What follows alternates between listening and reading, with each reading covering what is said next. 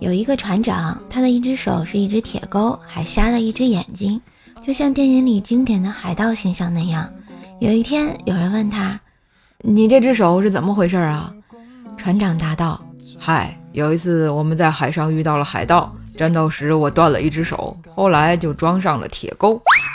那你的眼睛是怎么回事啊？那次我在甲板上晒太阳，谁知道一只海鸥拉了坨屎掉在了我的眼睛里啊。海鸥的屎就把你的眼睛弄瞎了？不，那他妈是我转上铁钩的第一天。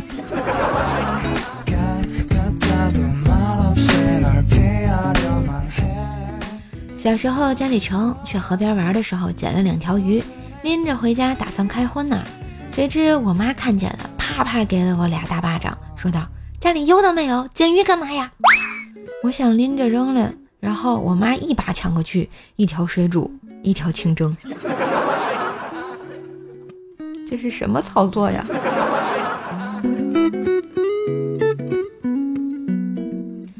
小时候和怪小兽一起上学，因为走的路途比较远，有次怪小兽身体不舒服，说走不动了，要我背他。于是我拎着一块砖头啊，把路边的一户人家窗户就给砸了，扔完就跑。怪小兽后面跑的都超过我了呢、嗯、太机智了，快给我点个赞。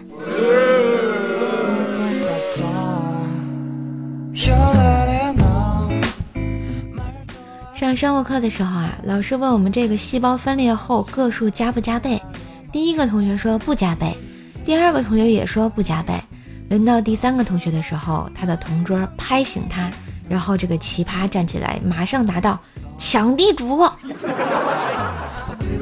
当然最后结果肯定是拱出去啊。